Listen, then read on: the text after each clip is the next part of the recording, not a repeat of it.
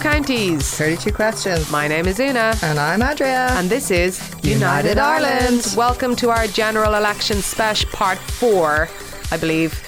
Uh, in the run up to Ireland voting on February 8th, we are bringing you issue focused coverage with emerging political voices and opinions of voters and experts on things that matter to you. This episode, a vision for cities. We're going to be talking about vision for the capital and other cities in Ireland. You know, vision for, for Dublin really translates to how our cities should be organised en general. We will be joined by the Labour Party's Rebecca Moynihan, who has been kind of one of the leading voices in terms of what our cities should look like, uh, urban planning, design, how housing should be. Uh, taken care of in cities and so on. You may notice that I have a cold. I have GE 2020 flu, and it's. Co- is, that, is that an official? It's an offi- uh, official it's the diagnosis. I, I, I, there's just been so uh, so much drama that um, it has become airborne, and I have been infected by it. Uh, so you'll forgive my um, weird nasally AA Roadwatch voice. Malawi, AA Roadwatch. Um, but Jesus Christ, Andrea, campaign news is flying. The drama, the drama, the drama. Let's talk about some campaign news.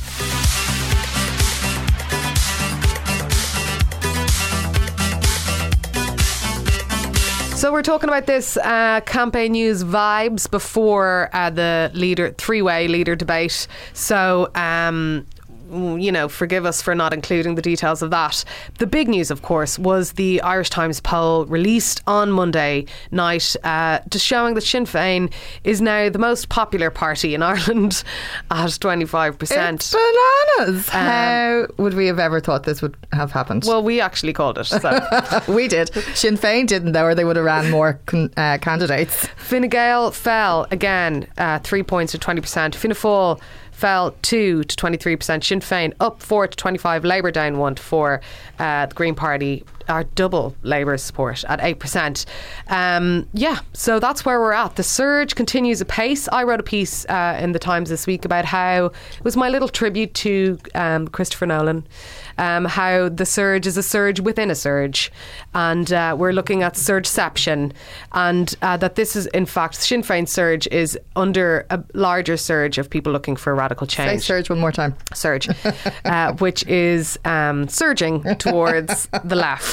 Uh, so, you know, look this is what's going to happen this weekend, okay? You know, the landscape of Irish politics, electoral politics, party politics is going to be redefined, whatever happens. I think it already is. Yeah. Uh, the, the, the, the polls, No matter what happens. Correct. The po- there's been a, a seismic change. Correct. The polls are reflecting uh, changes in Irish society. They're reflecting what people feel. They're reflecting a sentiment. Uh, they're reflecting loads of things, and we are going to be pouring over all of this next week uh, when we when we kind of pick over the bones of what happens on Saturday. Um, but the the landscape of uh, these surge surges surgi uh, that have been occurring um, is remarkable. The details of them is remarkable, and so that was the Irish Times poll May, you know, some people thought, okay, maybe people will get spooked by Sinn Féin. La, la, that could still well, they happen. still could. Still happen, absolutely. Yeah. Um, but Fine Gael, um, I would imagine, are, are really worried right now because it's it's kind of moved from them, um, you know, not doing as well as they did before, and then not being in government to you're kind of really now looking at at very prominent people potentially losing their seats. We're not going to be making ridiculous predictions uh, with regards to who those are. We have our opinions on those. Maybe we will later in the week, actually. um, in other campaign news, Jack Chambers, calm down.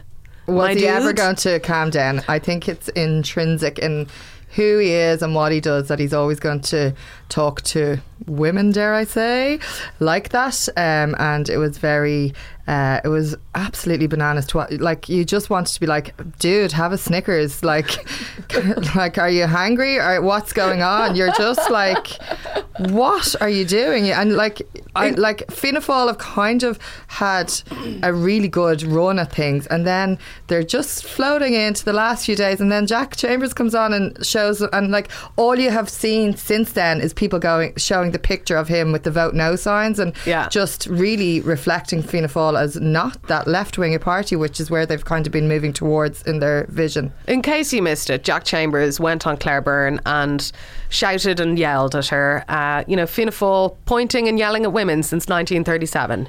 Um, uh, it was a crazy uh, appearance. Um, and one, would- you just wonder sometimes, like even cynically and strategically, would you not just go out there and be like super calm and stop like shouting about pornography in your climate policy? Anyway, whatever.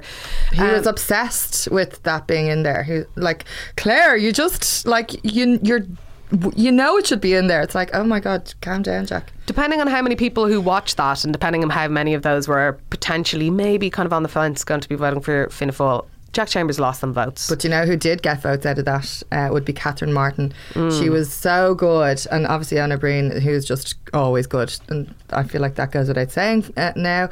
But like Catherine Martin really kind of stood up to the plate, I thought, and she had was set, like there was a big scrap going on at one stage, and she's like, "Can we all just calm down and can Yeah. we all just ha- focus on positive solution?" Focused policies. People don't want the scraps. They don't care. We, let's just get on with it and get solutions to these issues. Um, and I think she she was great. Uh, in other TV appearances that maybe don't matter, maybe do, Mary Lou was given a grilling by Dobbo. He's been giving, Bryan Dobson has been giving all the party leaders a good grilling, and she seemed quite nervous, quite shaky. Uh, it was probably her worst media appearance so far. There haven't been too many. There'll be more uh, now that she's been included in the debate by RT. Um, so one would imagine that she will uh, be fair on fair warning now for, for the debate Tuesday evening. Uh, Brexit happened. Where, That's it, yeah. where were you when Brexit happened? Like it was the most like innocuous Yeah. moment. It was just like nah, and like the scarlation of the of the clock and the interviews with people who were like, "Yeah, well, we finally got control back." That was that a really bad. ac- I should not be doing accents. And Note well- to self: accents not for me. I think as well it points to this idea that uh, Brexit was going to be central to the campaign uh, was an absolute uh, misnomer on uh, Fine Gael's behalf.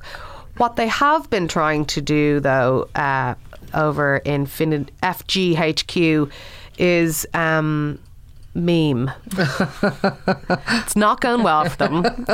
Um, Who is their social media person? I am like, I know they had your man sing a while ago, but like, whoa, whoa, whoa! It is just bananas. their digital campaigning has been lacking. Uh, they've been lacking in the digital. a very that's a very politically astu- correct way of saying in bits. they have been they have been lacking in the digital space. Um, you know, it does seem like you know just because like just do not. It, do you know what it feels like? It feel like it feels like they're like hanging around in their gaffs that they own. Uh, at, at, One of them. at nine o'clock. One of the gaffs. The others are, are purely investment uh, properties. And you know, there's some trash memes coming into the young Fine Gael WhatsApp account, and they're just lashing them out on Twitter for everyone. It's like, stop! What did the basketball one with Micheál Martin even mean? I'm like, you could have abstract memes. You could have memes open to interpretation. The thing about social media campaigning is. It, it's very difficult. It has to be the zeitgeist. It has to be the zeitgeist. It's very difficult to do if you don't have a singular message or a single candidate. It's very hard to shape a message around that. But if you can't do it really well, just don't, Don't do fucking it. do it, because you will get everybody laughing at you, which is what has happened. And I feel like they're the video, the recent video that they did with the no, no, no, when um, and framed it with the "Will we go into government with Sinn Féin?" And then it was just all the uh, candidates saying no, no, no, no, no, and not having and leaving it open to so much, uh, uh, like editing by online pranksters, like, Which is against the fair play pledge if parties were doing that is, yeah. themselves. And it's worth pointing out um, Liz Carolan, who was on our bonus pod last week, at the time of recording, Sinn Féin is yet to sign up to the fair play pledge. So um, that's just a, a point about digital campaigning. Um, but yes, But like even the people like who are not in parties who are just on Twitter like Yeah, well, immediately went want, yeah. away and like it's like it's like video 101 if you're just going to give the white template to to the online world to edit. Like, of course, like the minute you see it, you're like, why is it just people saying no? Why is the question not be like, I will not uh, ha- vote, go into government with Sinn Féin, as opposed to just no? It's just.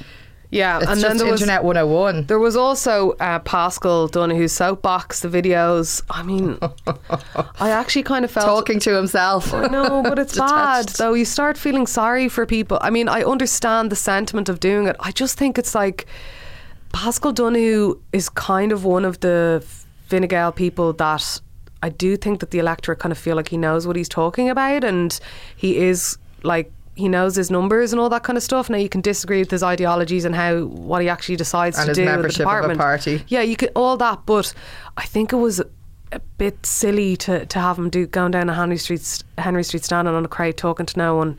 Um, But he I kind of looked suppose like one of those like pr- random preachers. Yeah, like, yeah. The end is nigh. but also there was a tweet this morning um, of a quote that was like from Fine Gael of being like, "We are listening," and it kind of feels like it's it, they're like trying to show that they're down with the kids on the internet, down with the public on their soapboxes, and listening, um, and down with the public and the sentiment when in fact they're not. Yeah. So the the key with with doing this kind of social media campaigning stuff. Um, you have to connect, right? And in order to connect, you have to be authentic and you have to be able to read the emotional sentiment. It, Fine Gael have shown, you know, in all seriousness throughout this campaign that, that their messaging and the things they were focusing on were not connecting with people because they were not what people were thinking about, potentially because Fine Gael is detached. They're not, not going to be able to make those kind of inroads um, on social media when that is not kind of the tone or the tenet or or the kind of the aspect of their campaign that is is working for them.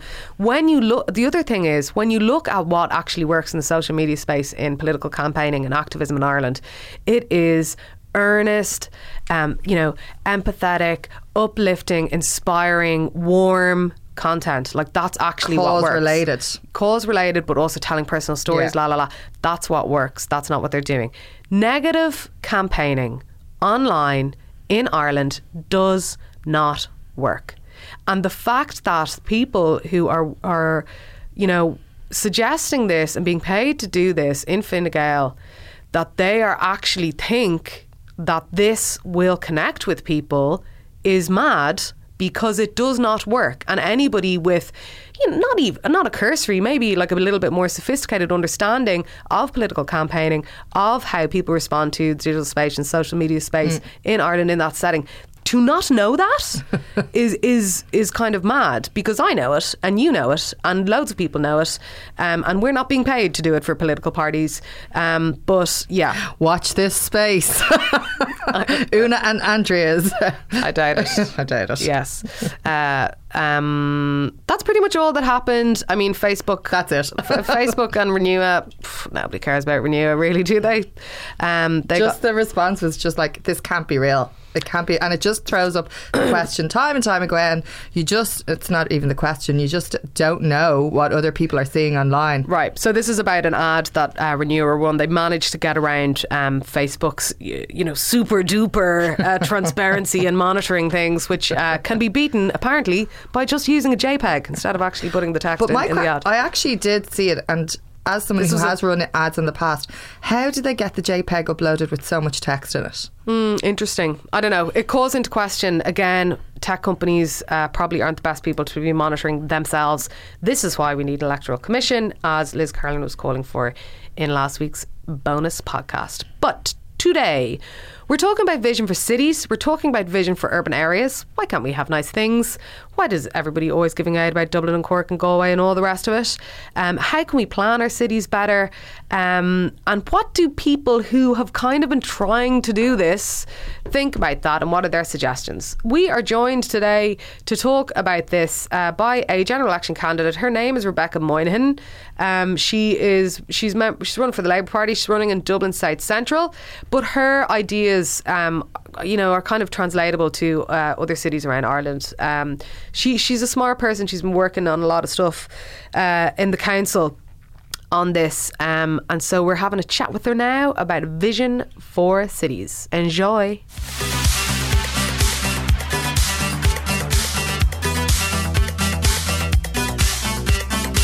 Rebecca, how's it going?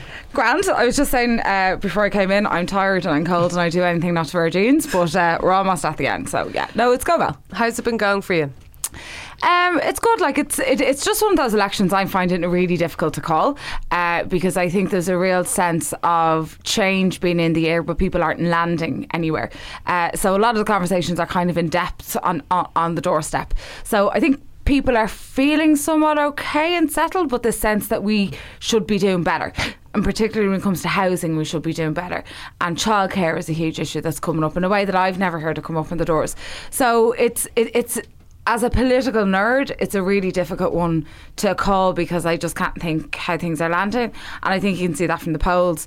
Sinn Féin are doing extremely well in the polls, but it, it the, the main thing is we don't want Fianna Fáil and Fine Gael, and that's coming up on almost every, you know, a lot of doors. Um, and but just there's no sense of exactly where people are going to land long term. You know, mm. I think the vote is very movable. Um, so yeah, it's just it's difficult, difficult to call. Do you think that's because it's aspirational anger rather than actual anger at what they don't have per se? I, I think it's maybe just that the left is more frag- is fragmented, you mm. know. So there's no one place to plop down, um, and there's no party that's perfect, or there's no party that's that's giving it all. Sinn Féin are just the largest party that are there outside of Fianna Fáil and Fine Gael, and I think it's just going uh, t- t- towards that. But there's still a huge amount of undecideds, even this weekend. Now I think people are beginning to decide a little bit more, but even this weekend, like loads of people were like, you know, they might know where they're going, where they're one, but they don't know where they're going with their two, three, four, five. And even I'm finding that difficult. Yeah, you know? we've been talking uh, like about a left coalition a lot today. Do you think if there was one of those, it would make it much easier?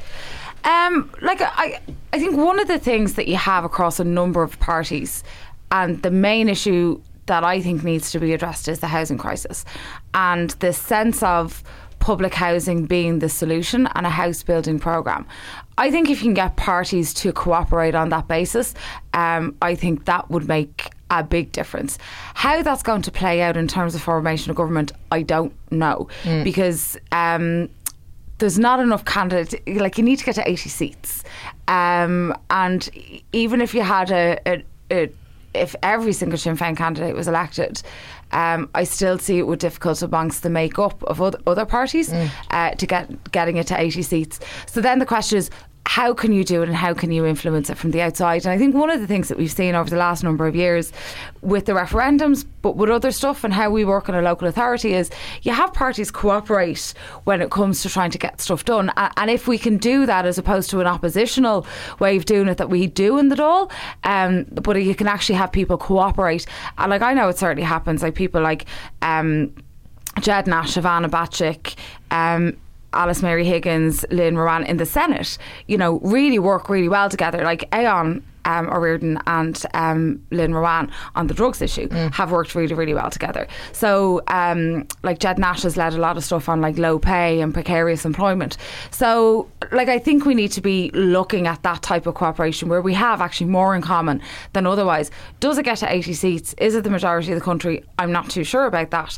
But I suppose it's like where we can cooperate to try and address it. And one of the things I noticed in the council as well is it's not so much a party difference, but there's a huge generational difference happening.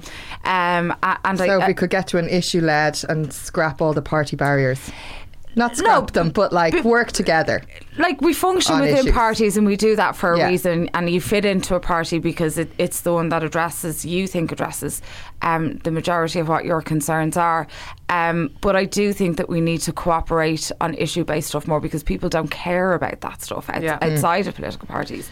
And I think the generational thing, I I had felt it before, but I'm almost even more certain of it now after this election in that that, that breakdown um, I, I think there's, there's there's a huge movement in a younger generation that it hasn't landed anywhere and that party loyalty isn't there in the same way mm-hmm. that it was anymore and how that's going to play out over the next couple of years is going to be really interesting because this is like a first election that is essentially going to settle Ireland for the next 50 years, I think. Wow. Yeah.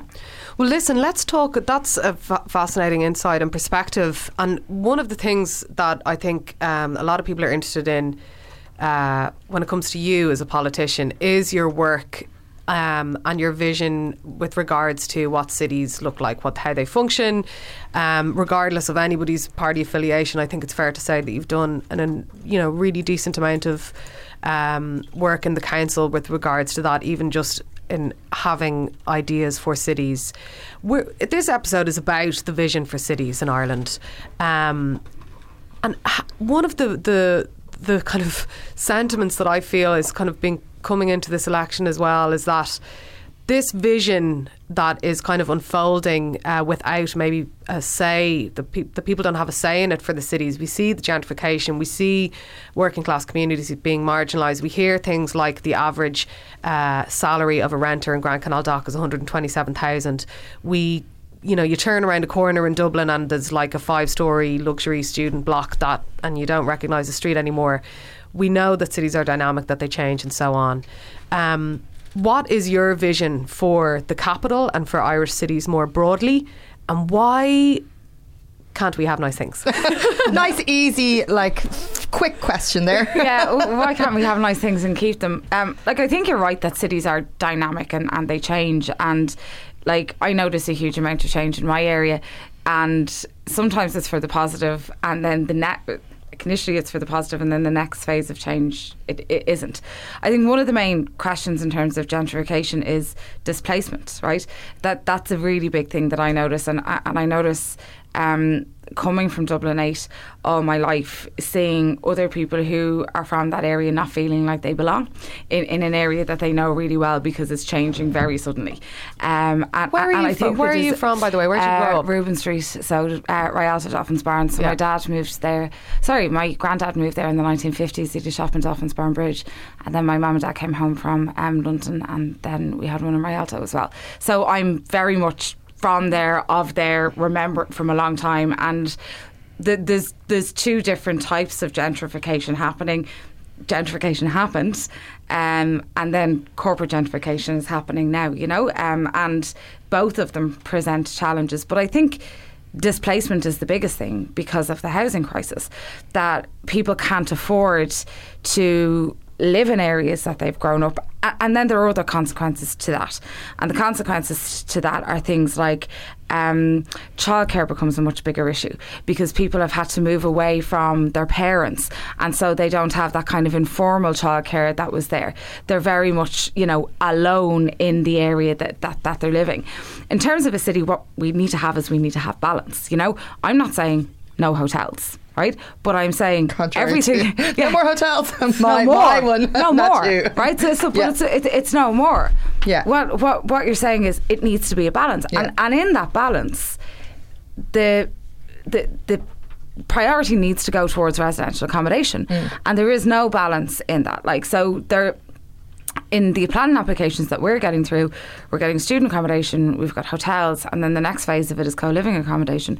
What we're not getting is residential accommodation. We there's been a couple recently, um, but it is has primarily been for that. And you just change the whole area and makeup of an area when you know it's a block of hotels or it's How a block of student accommodation. Turn into residential if that's all that's coming through. Yeah, so I, I think Brendan Howlin made a really good point in the debates the other day. We don't have a planning system; we have a permission system. You know, and and that's the thing. Like we have a Liberties local area plan, and certainly economic regeneration was part of that. But uh, the economic regeneration has to balance and fit in with what's there. You mm. know, like I my dad was saying recently, like just giving out, he was like, sometimes I feel like I'm in the middle of a museum, like it's a tourist attraction, you know, everyone like walking around. Tourists are very welcome, you know, yeah. it's great, but it, but it, it, but it's when people can't live. You have to in have an area. tourists coming to something where people want to live. Otherwise, what are they coming to? And culture and artist spaces are absolutely that. And I think that began a good couple of years ago uh, with the closure closure of a lot of artist studios.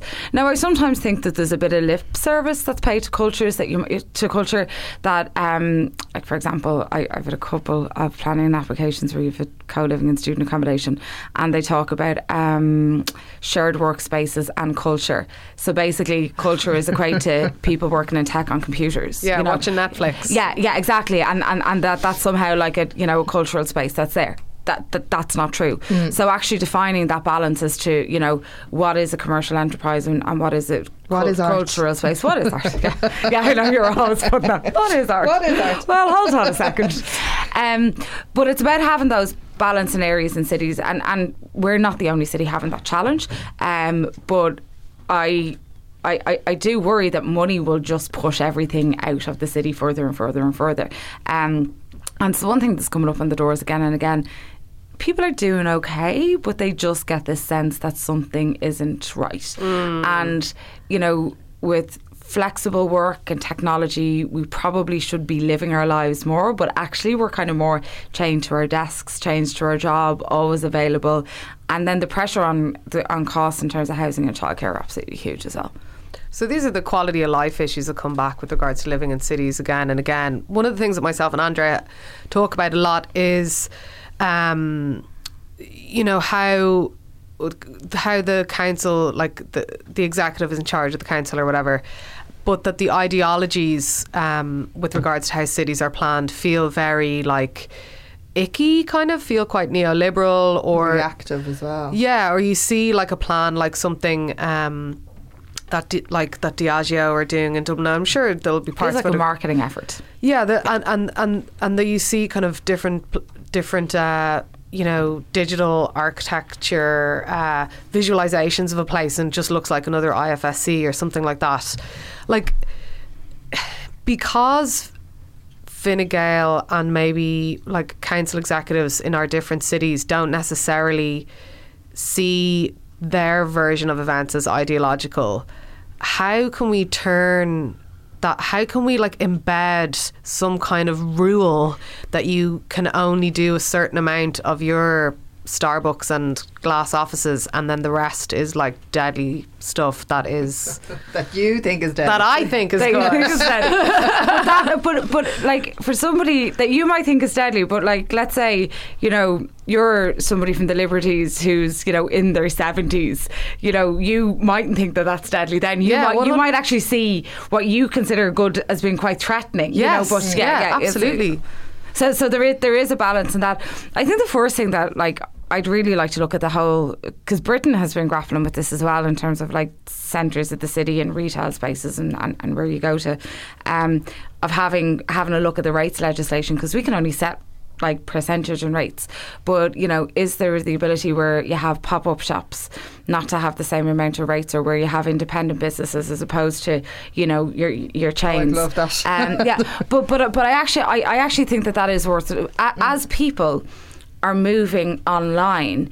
Um, I actually think that um, unique kind of curated retail will be the future of retail. yeah. You know, be, because you're you're essentially buying somebody else's eye as opposed to a chain store that you can go onto Zara online and get whatever with an getting. experience within it as well. Exactly, Yeah. Exactly, and, and the rates legislation is very different because how we set rates doesn't necessarily take into account so many of us being online and, yeah, and doing it's literally just space rather than what's on offer Exactly. and who it is. Exactly, and and I think just around to your question in terms of. Uh, P- Planning, I think we need to have coordinated planning with infrastructure more. And again, that comes back to the planning legislation.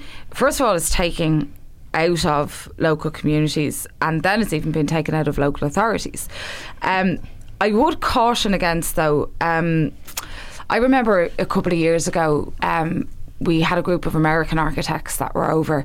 Um, and they were looking at the fruit and veg market. And one of the things I used to go to the fruit and veg market when I was a kid because my dad had a shop, and we would drive down like at seven o'clock in the morning, or whatever, like probably once a week only. Um, and we go into the fruit and veg market and we get the fruit and veg for the shop or whatever. So I remember it as like a living, breathing place that I used to go from the inner city on the other side of the inner city. And uh, they were talking about how it would be really nice to have a market like Spanish markets or the market in Lisbon and you have nice cheeses. And I was like, I was just kind of sitting there a little bit uncomfortable. And I was like, if I'm from the North Inner City and I know this place and I've grown up with it, how comfortable will I be if it's all full of fancy cheeses and people coming in from elsewhere? And actually, that book that you recommended, Gentrification of the Mind, I just think is incredible. I think it's gas, like to begin with, how it's written. Um, but I actually think that fundamental important point about it, it, it's this middle class version of culture that can somehow then Mm. be, be, be impressed upon it. And I'm noticing that more and more in Dublin. So I, I just would caution against that in terms of this is our version of what we like. Yeah. You need to have a balance in the city. But for also, that, it's know. about like what is. Um, this sounds like I'm, co- you know, coming out of a, a marketing speech or something, but it's about what is genuinely authentic from the area. I was in Lisbon last week, and everybody mentions the Lisbon market, the Time Out market.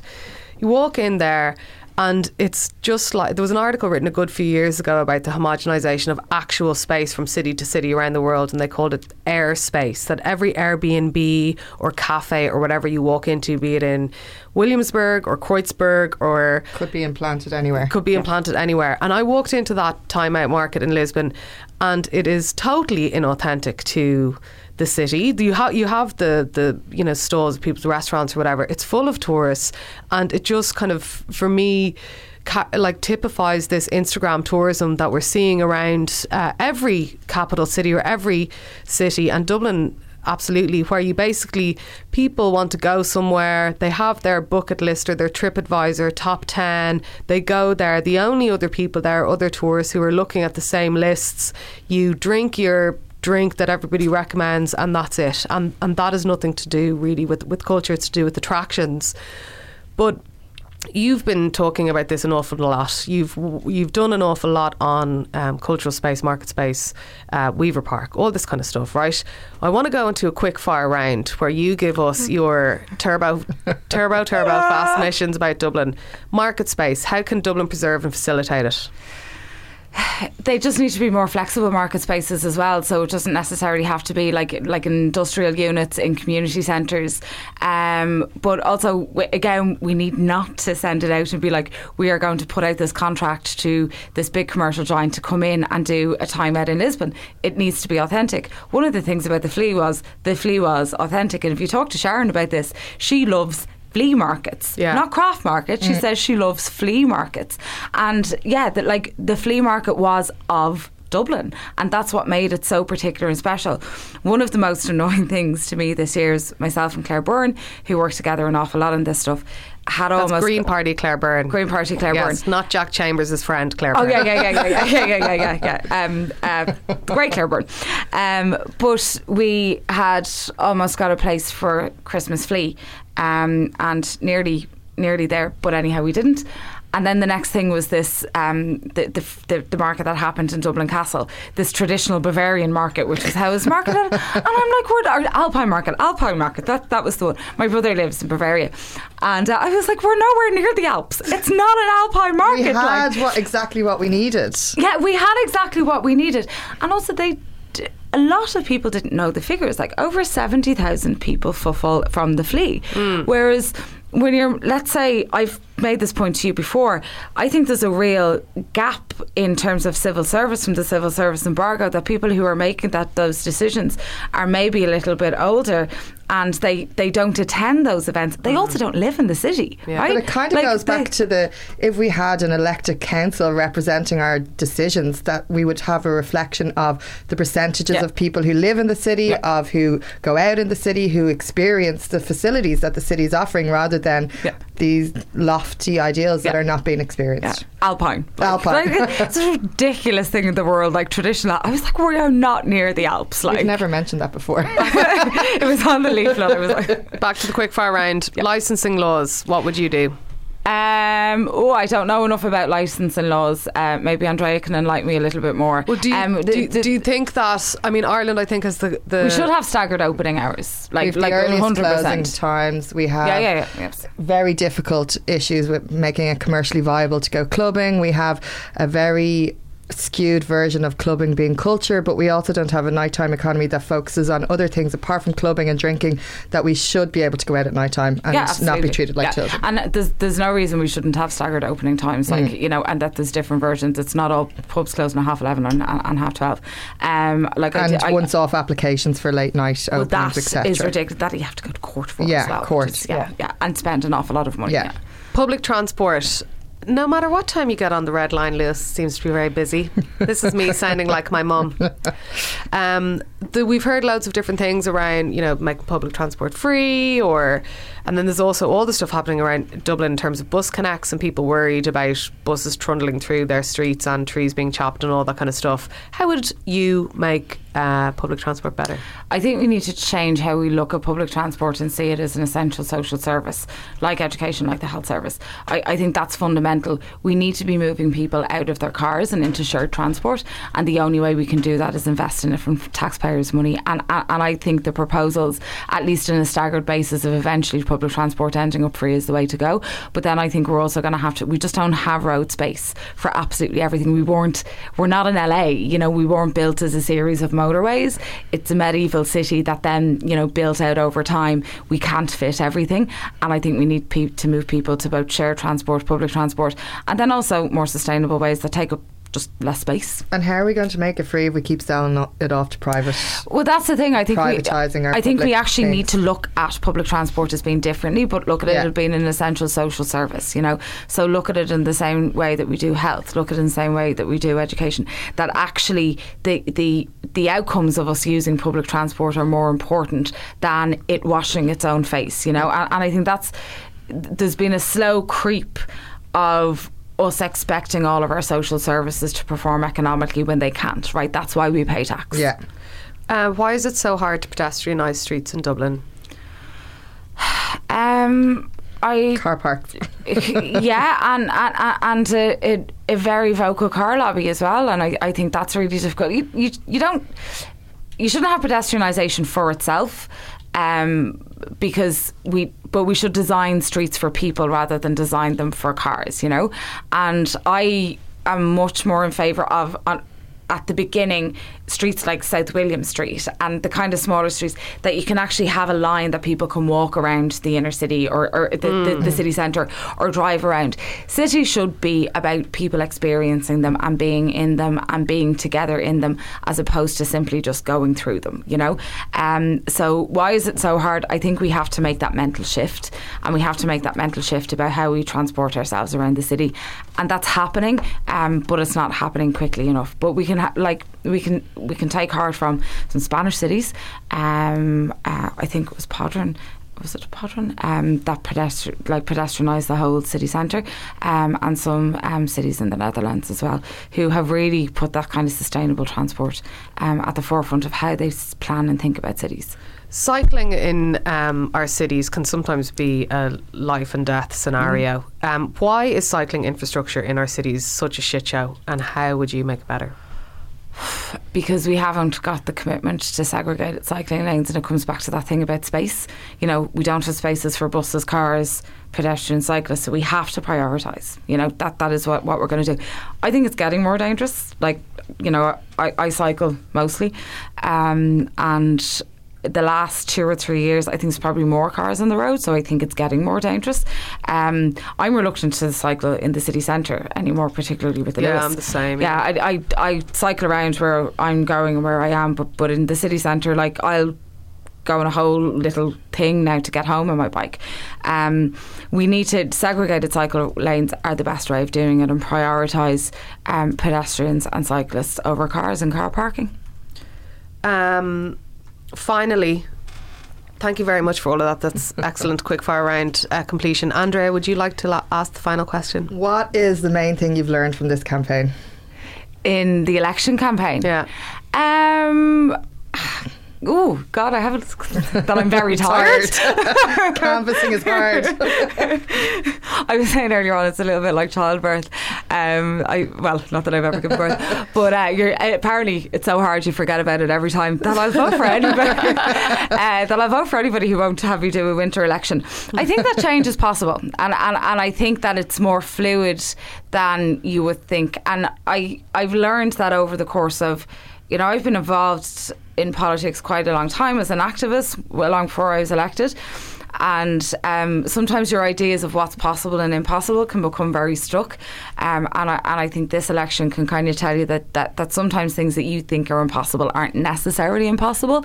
Um, but I would caution that to, to people that the world isn't perfect, you know, and, you know, 12 issues of you know somebody agreeing with you exactly on these things it, it doesn't lead to good debate or good policy making. Um, politics is about a process as opposed to one snapshot of an election or referendum or anything and you have to keep at it and you sometimes fail but then that might make the, the eventual outcome be better th- than otherwise. So, so I think that yeah that's a change is more possible than I would have thought. And Um, go on, Andrea. Why would you like to work? In, why do you like working in politics? I always think it's such a thankless, hard job that you're under scrutiny all the time. You lose your autonomy, and it's not very well paid and comparatively to the amount of work you have to do. Um, because you can get stuff done. Uh, like, and sometimes it's fun getting the stuff done. I could say this on your podcast actually, because I'm sure people who listen to it appreciate it. Um, like, I'm having loads of fun with the. Um, the, the rollout of sanitary provision at the moment um, because uh, you've just you've old style um, you know officials in the city council like even be like now are we going to get different flows and uh, and I, I'm having great fun doing that but you, you can do things it just it, it takes time and you have to stick with it. But if you're consistent, you can do things and you can make a difference. And sometimes you can go and look around and say, okay, well, I was able to do that. One of the proudest things I have, right, is uh, I, I, I got a bin beside a park and it took me about two years, maybe a little bit longer. But I swear to God, every time I walk past that bin, I swell with pride. And it doesn't seem like it's the biggest thing in the world, but it does make a difference, like one bin. You Can know, we get so a recycling one things can- beside it? Another five years. That'll take. And this is genuinely the last question. I'm going to do my Columbo. Just one more thing. Um, it- I was interested to see how you tweeted kind of a very complimentary thing about Eoin Ó Broin about his about his housing policy and that. I can't. I'm paraphrasing now, but Yeah. that you Would be delighted would be, to have you know, him have as no problem housing. with, uh, with working him as a housing minister. Um, that was the little breaking rank maybe with with your party and with um, your party leader Brendan Howlin. Um, but I was wondering what um, compelled you to, to say that. I mean, Eoin is a, Eoin has a lot of smart things to say on housing. We've had him on the podcast. People know that he's uh, he knows his shit. Um, why did you decide to put your neck out like that? because w- well I think first of all the polls right? The dynamic of the polls and, and them changing. We have a very similar housing policy. Like Jan O'Sullivan is great and Eoin is great right? And they have worked very well together um, particularly in the idea and a concept of cost rental and I, I I just think that you have to go if you're looking at what is the biggest issue and challenge that's facing us today, housing is it, um, and I think Eoin has been exceptional um, in his analysis of it.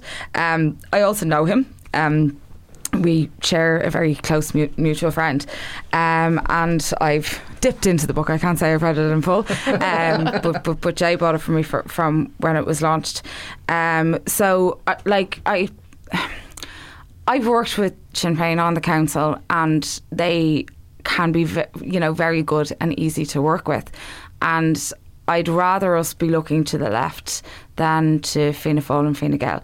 Now, how the numbers flow, I don't know.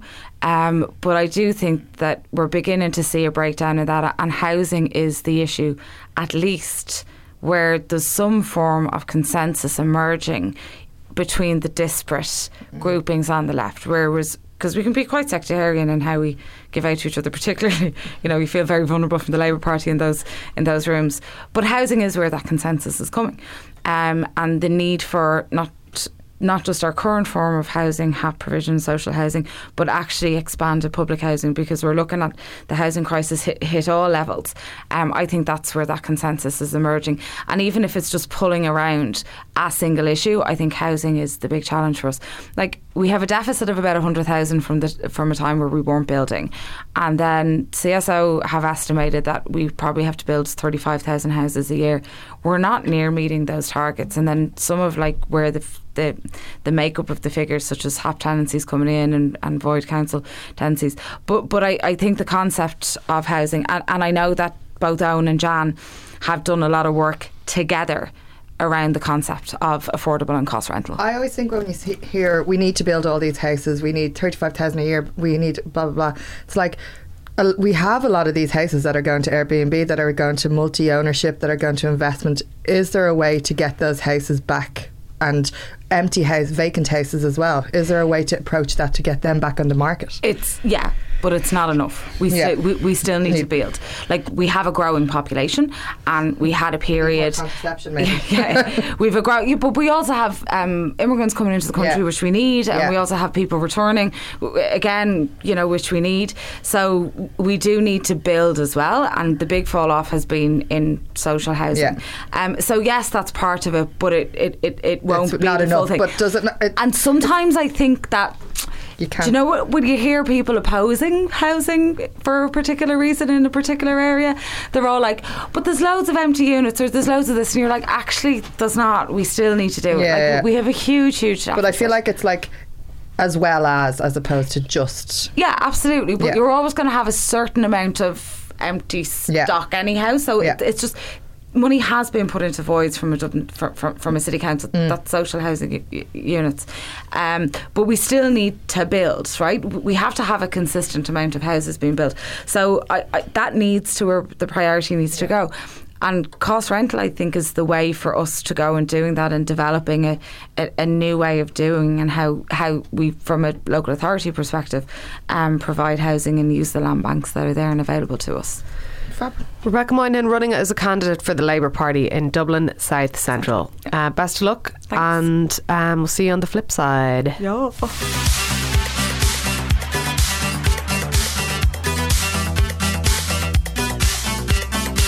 Staying close to home this week with our voters' voice because we just realised before we go- didn't have one. we didn't have one.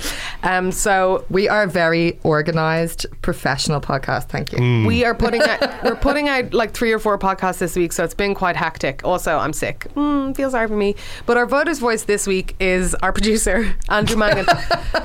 because you know you're you're a man, Andrew. What, Yeah. do, the, what do the men think? What do the men think? Uh, no, but seriously, um, what um, we want to talk to you about. Your, you always just like sit silently, probably seething as we uh, do this podcast and doing and doing it very well. I laugh a lot. I think people can hear that I laugh in the background quite a lot. I enjoy it. What constituency are you in? Dublin South Central. Ah, and um, what are you voting on? What issues are relevant to you? I think the ones that, that concern me most are, are housing, also green issues. Uh, even though I think the leader of the Green Party doesn't really do it for me, it would be fair to say I, I really enjoy um, listening to Saoirse McHugh and talk of the guillotine and all those kind of things. I think it is time to really try something different and look for something different from politics um, and look for people who are prepared to to take a stand and make a change. Um, you look at the the two main parties and it's like one pair of pants, one leg each, isn't it? You know, that's what they are. They're a leg of the same pants, Fianna Fáil and Fine Gael. Uh, Farah slacks, that's what they are. you know, comfortable slacks in beige. You're one of the big communities that you're rooted in is is football. Yeah. Um, now th- that can be seen as very like lads, lads, lads, Mm-hmm. right? Which is totally cool. Uh, as you know, I am a football fan I know. myself, but We have our, we have our, we have our, we have our issues there, but you But. I was wondering, like, when you're in your WhatsApp groups and your Facebook groups, or all of the like bajillions of people who listen to your Arsenal podcast and stuff, what are those lads saying? I don't know. It's really hard to, to generalize, particularly as uh, most of my audience isn't really in Ireland. Yeah. It's in the UK and it's in uh, America. I think, uh, you know, from time to time, I, I, I, I, I try not to make it political. I try and give people somewhere to come that isn't necessarily a political place because there's so much of it going on everywhere. But I think just in general, my outlook on things kind of bleeds through. So, you know, if you want to call me a, an a lefty or whatever it might be, I would certainly be left leaning in terms of uh, in terms of my politics. And I think when people are aware of that, and when people are are um, they know that that's what you're about, you kind of attract like-minded people to that. Um, uh, you know, I find it. Uh, at the moment, very difficult to look at what's going on in, in England Yeah. and look at the way politics has gone there with with Brexit. I was born in England, you know, to, to Irish parents who moved over there in, in the 60s, and uh, I lived there in the 70s and, and everything else. So you were born that long ago? I was born that long ago, yeah. I Uh, don't believe it. Thanks, Andrea. extra extra production for you this week. Extra good production. So you know, I find it I find it really sad, and I thought the whole thing of what happened with, with you know the Brexit parties that went on when when the UK uh, left the European Union the other night. I thought it was like horrible and upsetting. I know we can sort of look at it from a distance, but it's you know where I was born. I've got lots of friends there. My work is based out of there, um, so I, think the people that I talk to are, are fairly like-minded in that regard. Do you think that there is a generational shift h- happening with regards to thinking in Ireland. And I don't mean generations as in like the way the media categorize them, like, well, the millennials want change. You know, it's actually more about people from who their ecosystem of either about to kind of come of age or in the middle of their 20s or 30s or whatever orientates around the crash. Um, Yeah. and, and, and like if you were 30 um, when the crash happened, let's say, and you're like, oh, maybe I'll, or just before the crash, you're like, oh, maybe I should like try and get on the property ladder in the next few years.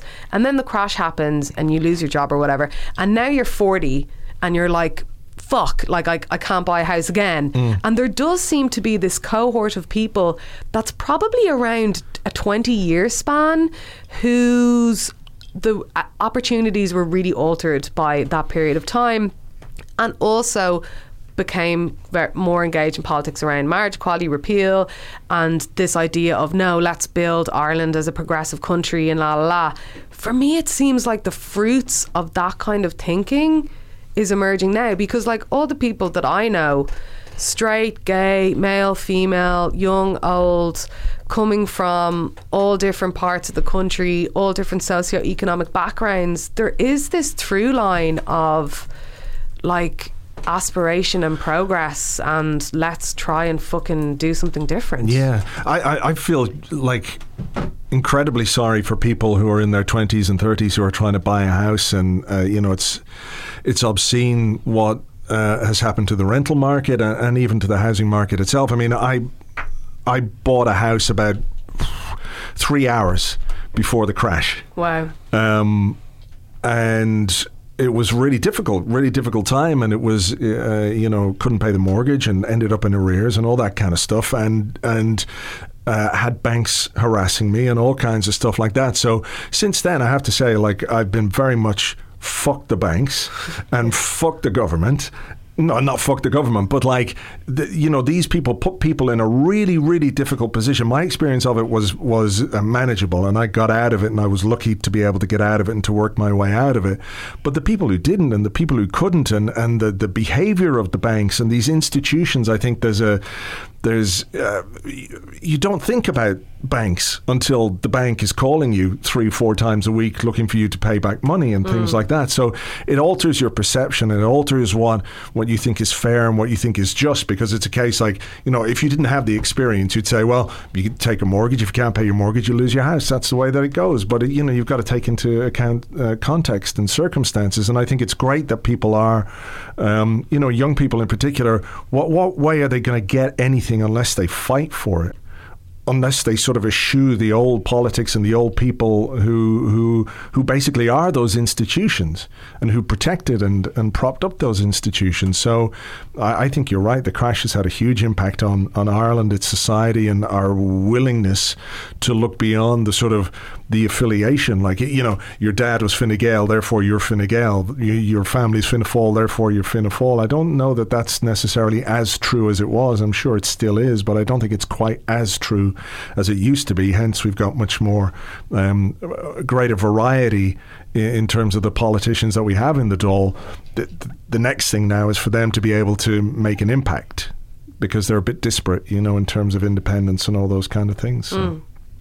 Right on, Andrew. That was a fascinating insight. I really appreciate it. Well, I'm glad I, you know, parachuted in at the last minute because of your lack of It preparation. was but planned good. like that. Thank you very much. Thank you.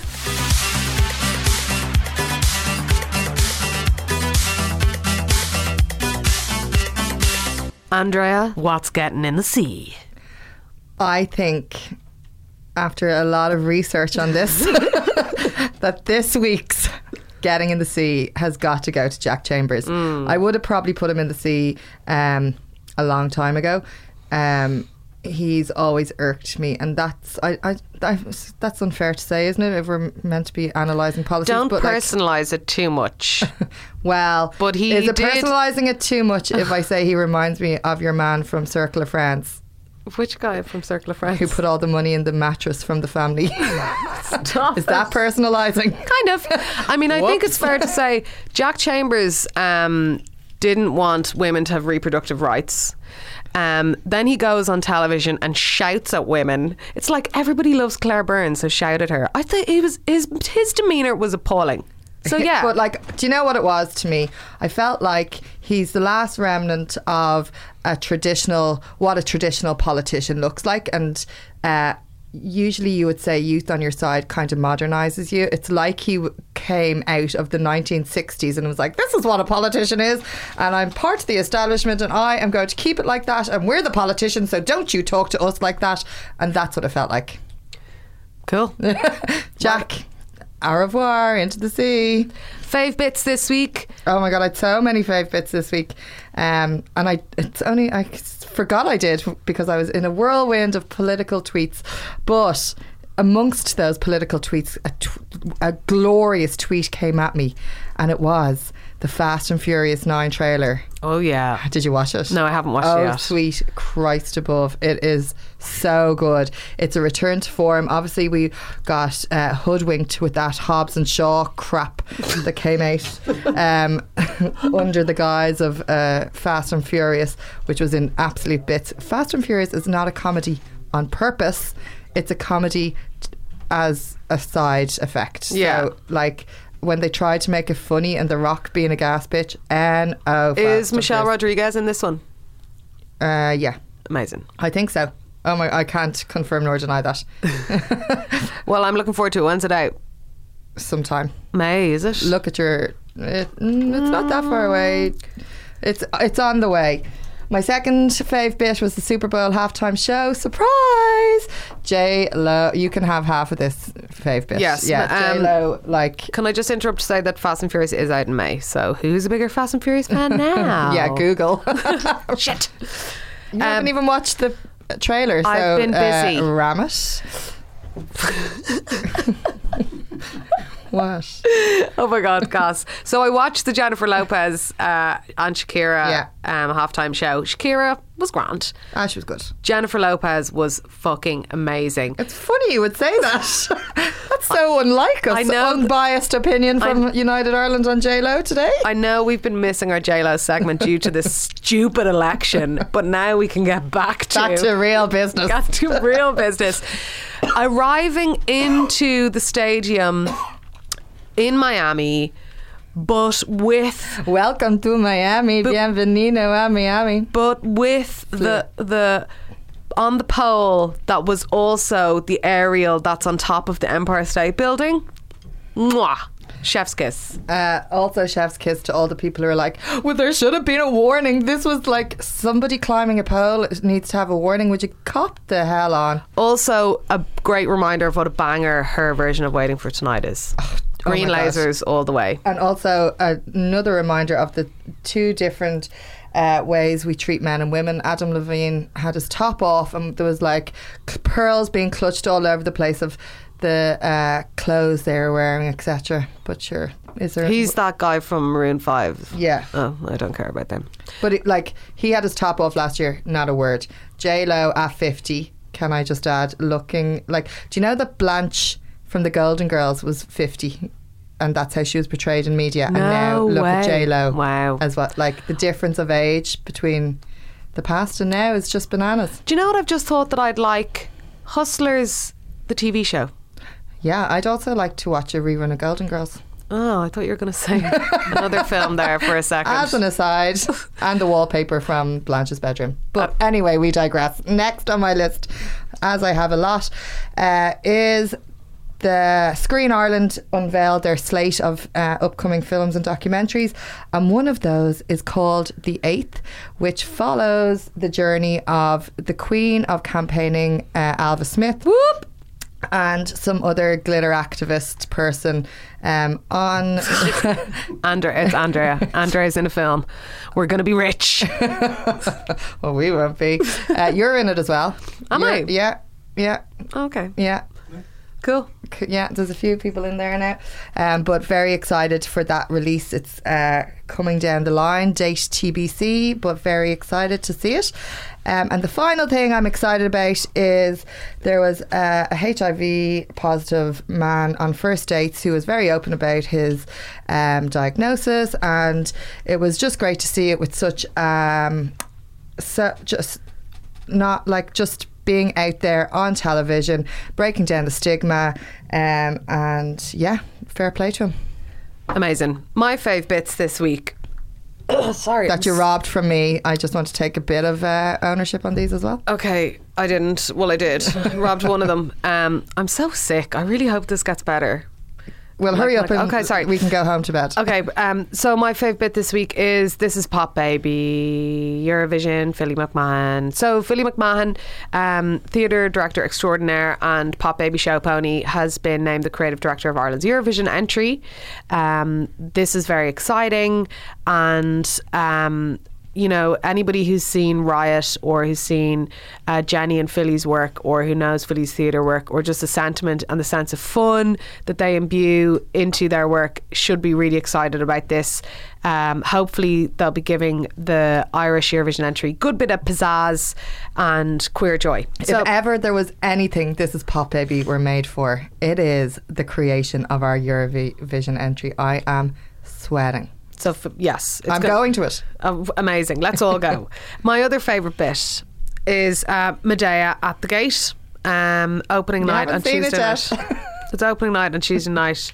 Uh, the fact that it's on, that it's a female um, director. Una Murphy, a female assistant director, uh, Darren Cody, and a cast of young people. So check that out. Um, we're going tonight. Yeah. Um, so yeah, those are my five bits. Um, this podcast is produced by Andrew Mangan uh, at Castaway Media with support from Susie Bennett. Crystal Clear, who we bumped into this morning on South William Street, gave us his tuna chicken roll for a sound check. Nothing like community, is there? Sarah Fox did all our design. You can find links to all our socials on our website, unitedirelandpodcast.com. If you enjoy listening, help us. Fuck, we forgot the Patreon shout out again. Oh my God, this is ridiculous. Please support us on Patreon, patreon.com forward slash United Actually, Ireland. can I change the narrative around our Patreon? Go on. Instead of saying please support us, we're not asking for your support. Maybe think about buying some content off us.